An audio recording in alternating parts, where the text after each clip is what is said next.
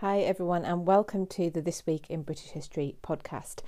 Before we get started, this is an audio version of the YouTube series This Week in British History, which is available on the British History Tours uh, uh, channel. So, just to let you know that if you want to watch so that you also get the visuals, there is a link in the show notes on this podcast, which will give you the link to YouTube. But I've also recorded this, so in a way that I hope you can enjoy it fully also as a podcast. All right, let's get started.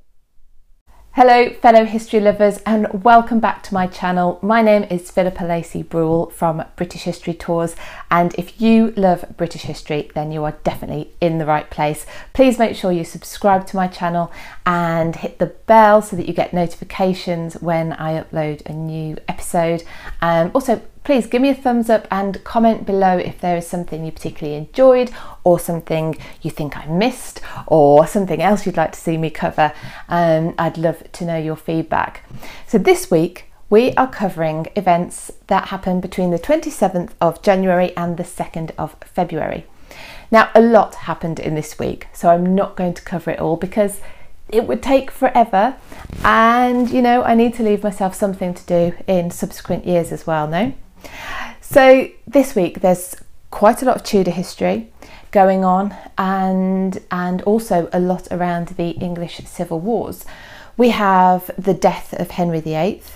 We have the burial of his first wife Catherine of Aragon. And we have that on the same day that his second wife Anne Boleyn miscarried. So we will definitely be talking about those events. Also, on the same day in history, you have the execution of Charles I and the posthumous beheading, oh, hanging and beheading of Oliver Cromwell. So that certainly needs to be covered.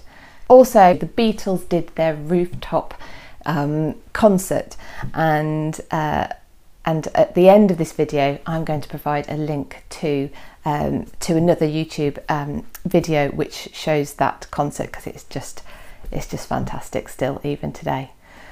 This week I'm going to try it a little bit differently. I'm going to just talk to you like if you if you follow me on Facebook you'll know that I do my live videos and there's very little editing involved and you get all my tangents and my ers and my I think I say so a lot and I think I say now a lot so I apologize already for that. So we're going to have a go today. I'm going to talk to you about the events that happened in this week in British history and if I make mistakes, so be it, I will correct them.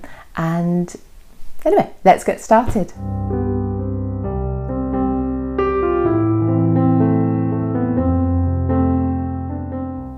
On the 28th of January 1547, Henry VIII died at Whitehall. And to be honest, I think he's probably going to get enough attention today, uh, well, this week. So, what I want to do is talk about in more detail the events which happened to his first two wives in this week in history.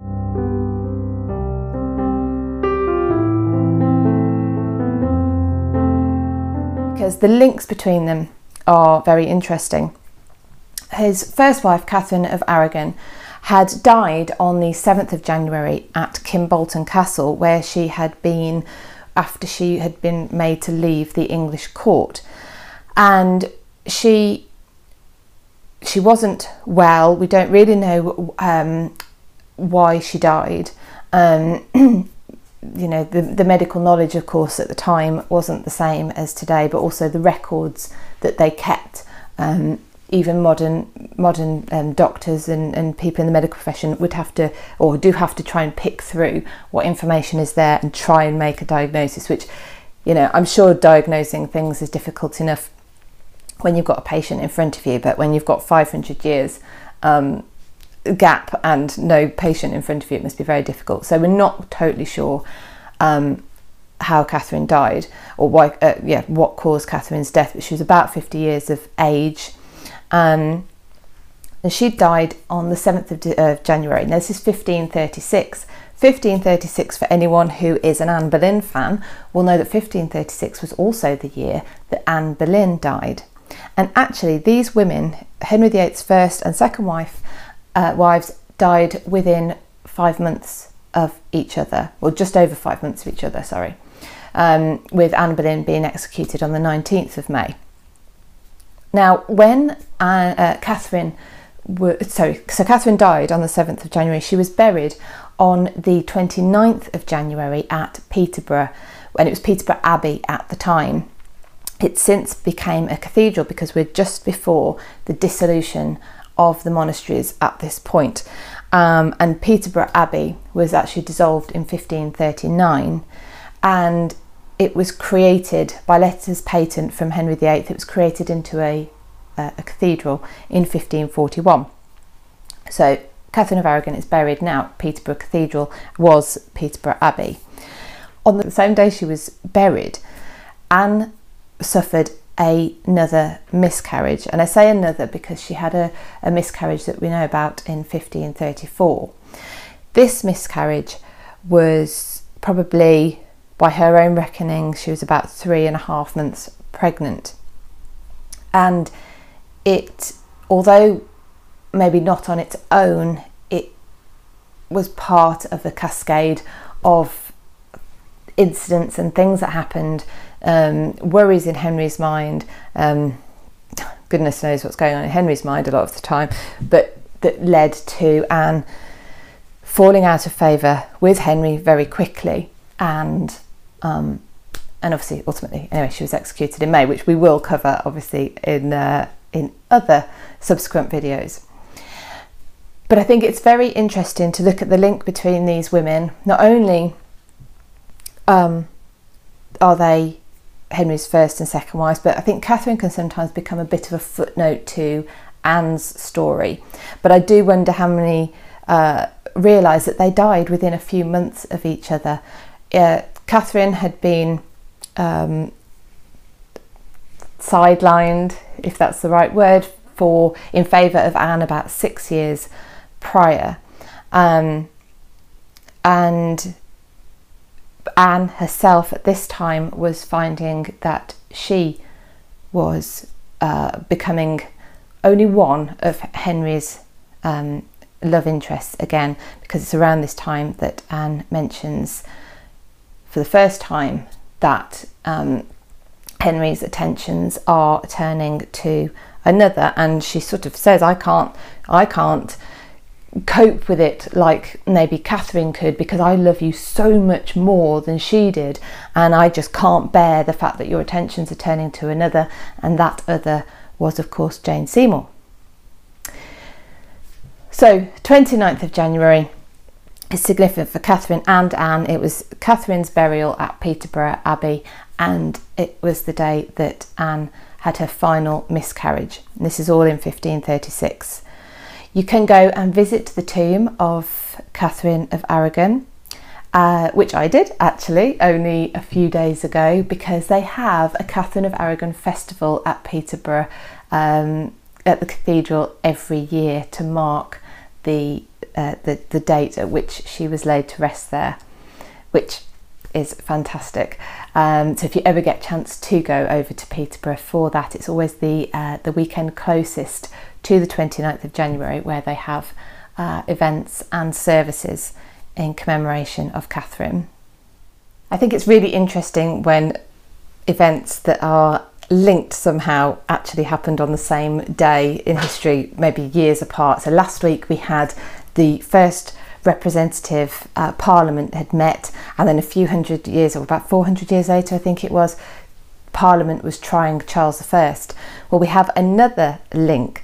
On the 30th of January, obviously not in the same year, but the, on the 30th of January, we have the execution of Charles I. He had been found guilty of treason by Parliament. He didn't recognise this Parliament, but he was found guilty and he was executed on the 30th of January. It, uh, 12 years later, Oliver Cromwell, which you will know was the uh, the, the, the, head. He, he, became protectorate of the Commonwealth. Um, he was posthumously hung and beheaded. So we'll, we'll, let me tell you a bit more about both of those stories.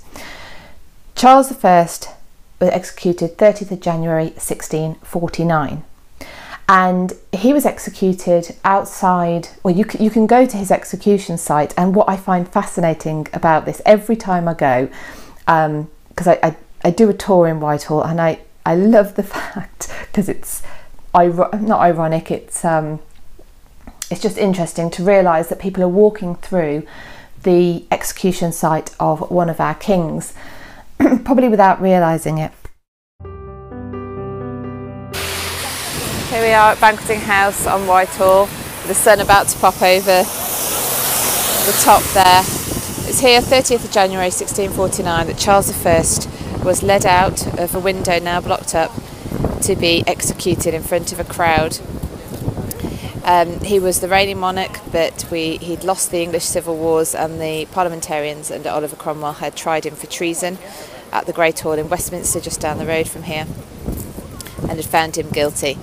He was led out to a scaffolding around about the height of those first uh, first row of windows.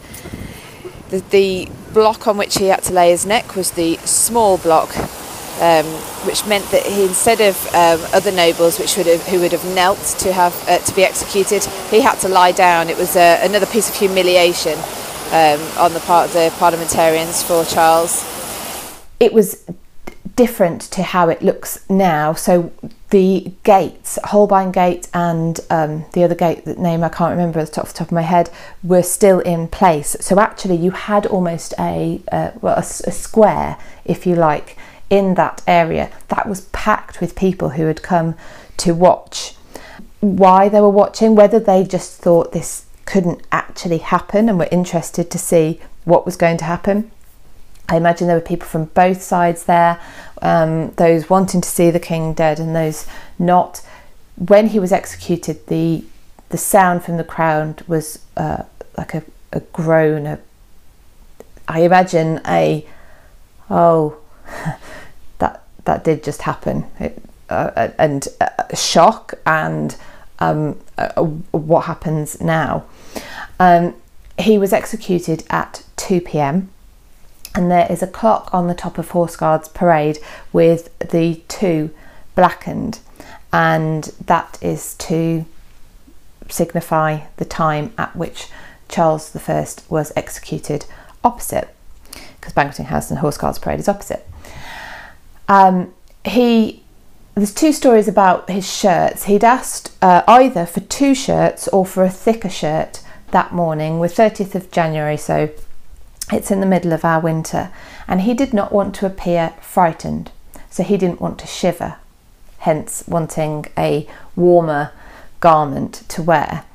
And cause, because Charles Charles wasn't scared. I don't I don't think uh, beyond obviously what was possibly human and and and uncontrollable, but he believed he was going to a higher place. He'd always believed in his divine right to rule, as his father James I had done. And um, actually, uh, well worth mentioning, he had walked through Banqueting House, and Banqueting House, if you've ever been, and if you haven't, put it on your list, has see uh, incredible um, painted ceiling by Rubens, and it depicts James I on there, um, and Charles I had those um, paintings commissioned, so he, he he'd have to walk under these paintings depicting his his father in heaven uh, to go to his own death. I think probably the most upsetting part of it is to read accounts of, and I'll, I'll put links into the show notes, read accounts of um, Charles having to say goodbye to his children. I think that he he he from from my understanding he knew he was well he, he was sort of being sacrificed. And I think he uh, had a a peace with that because he knew it was for some it was greater than him if you like. But saying goodbye to his young children really had um, upset him as you would imagine so that was two o'clock on the 30th of January 1649. Charles I is beheaded outside Banqueting House on Whitehall. After the execution of Charles I, Britain becomes a republic for the next 11 years, run by a man called Oliver Cromwell, a politician, a soldier, um, charismatic, a great leader.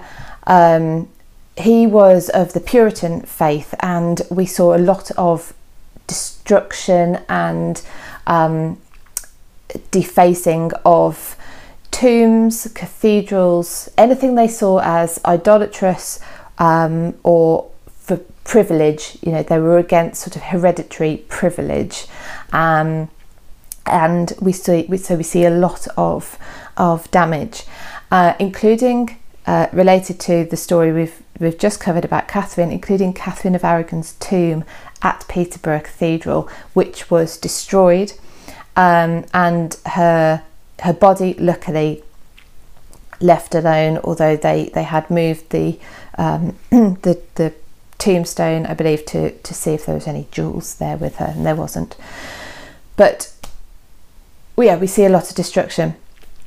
However, when Oliver Cromwell dies, Oliver Cromwell has a grand funeral and is buried in a grand tomb in Westminster Abbey.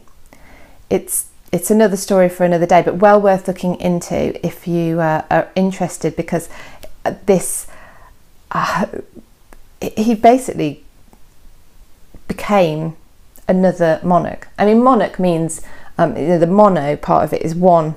It's one person in charge. A monarchy is is, is one person in charge.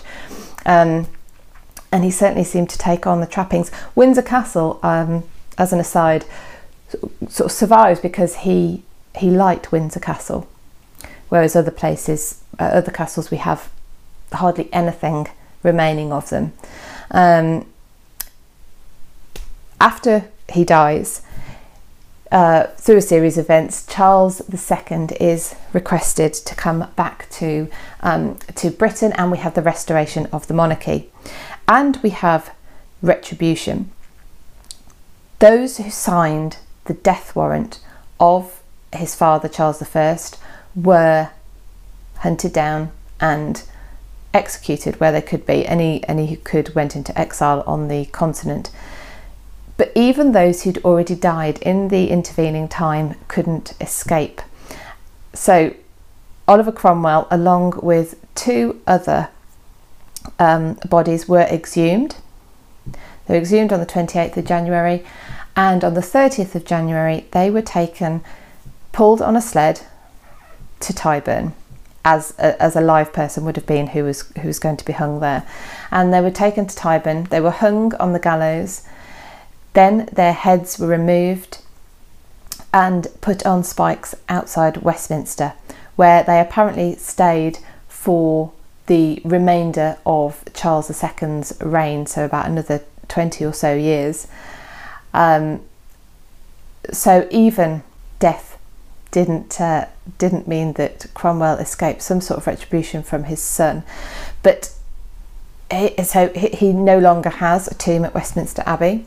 Um, and another story that goes along with this, which is linked to the Whitehall area and which I love telling and um, I have another video on this so I will provide the link to this at the top of Whitehall on a traffic roundabout or I call it a roundabout traffic island uh, is a statue of Charles I on horseback. Now this statue apparently was created in the reign of Charles I and it was somehow hidden and was later erected on on this spot but this spot has another link to all the events that happened here. So more of the um, the the people who signed that death warrant for Charles I were hung, drawn, and quartered um, on that spot.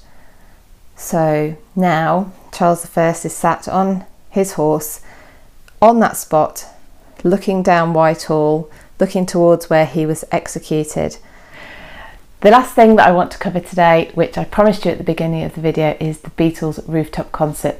But before I give you the link to go and watch that, thank you very much for joining me again this week for This Week in British History. And please, if you want a daily dose of history, come along to my Facebook page or my Instagram, and you can find me there British History Tours or British underscore uh, history underscore tours for Instagram, and um, I've put the links in the show notes um, so you can come and find me there.